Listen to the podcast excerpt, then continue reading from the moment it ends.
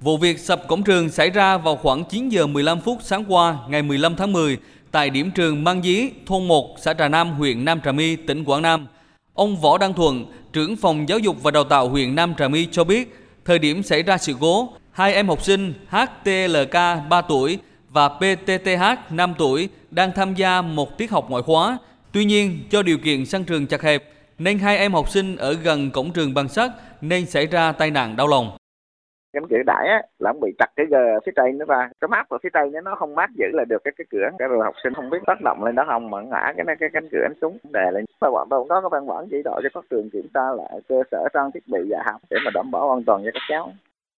Ông Nguyễn Thế Phước Phó Chủ tịch Ủy ban Nhân dân huyện Nam Trà My, tỉnh Quảng Nam cho biết, Công an huyện Nam Trà My đã khám nghiệm hiện trường, đang trong quá trình điều tra, nên chưa có kết luận cụ thể. Cả hai em học sinh đều là người đồng bào Xê Đăng, gia đình có hoàn cảnh khó khăn.